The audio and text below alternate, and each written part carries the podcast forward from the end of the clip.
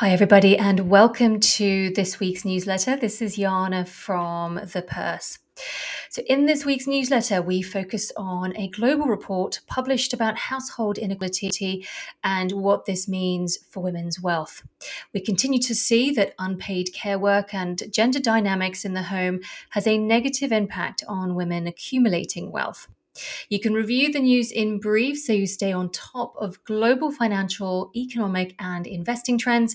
And don't forget to listen to the Purse podcast with Vicky Pryce. She's Chief Economic Advisor and a board member at the Centre for Economics and Business Research.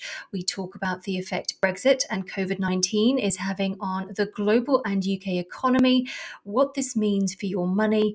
Are we headed for a market crash and why UK investment? Investment is key, and more.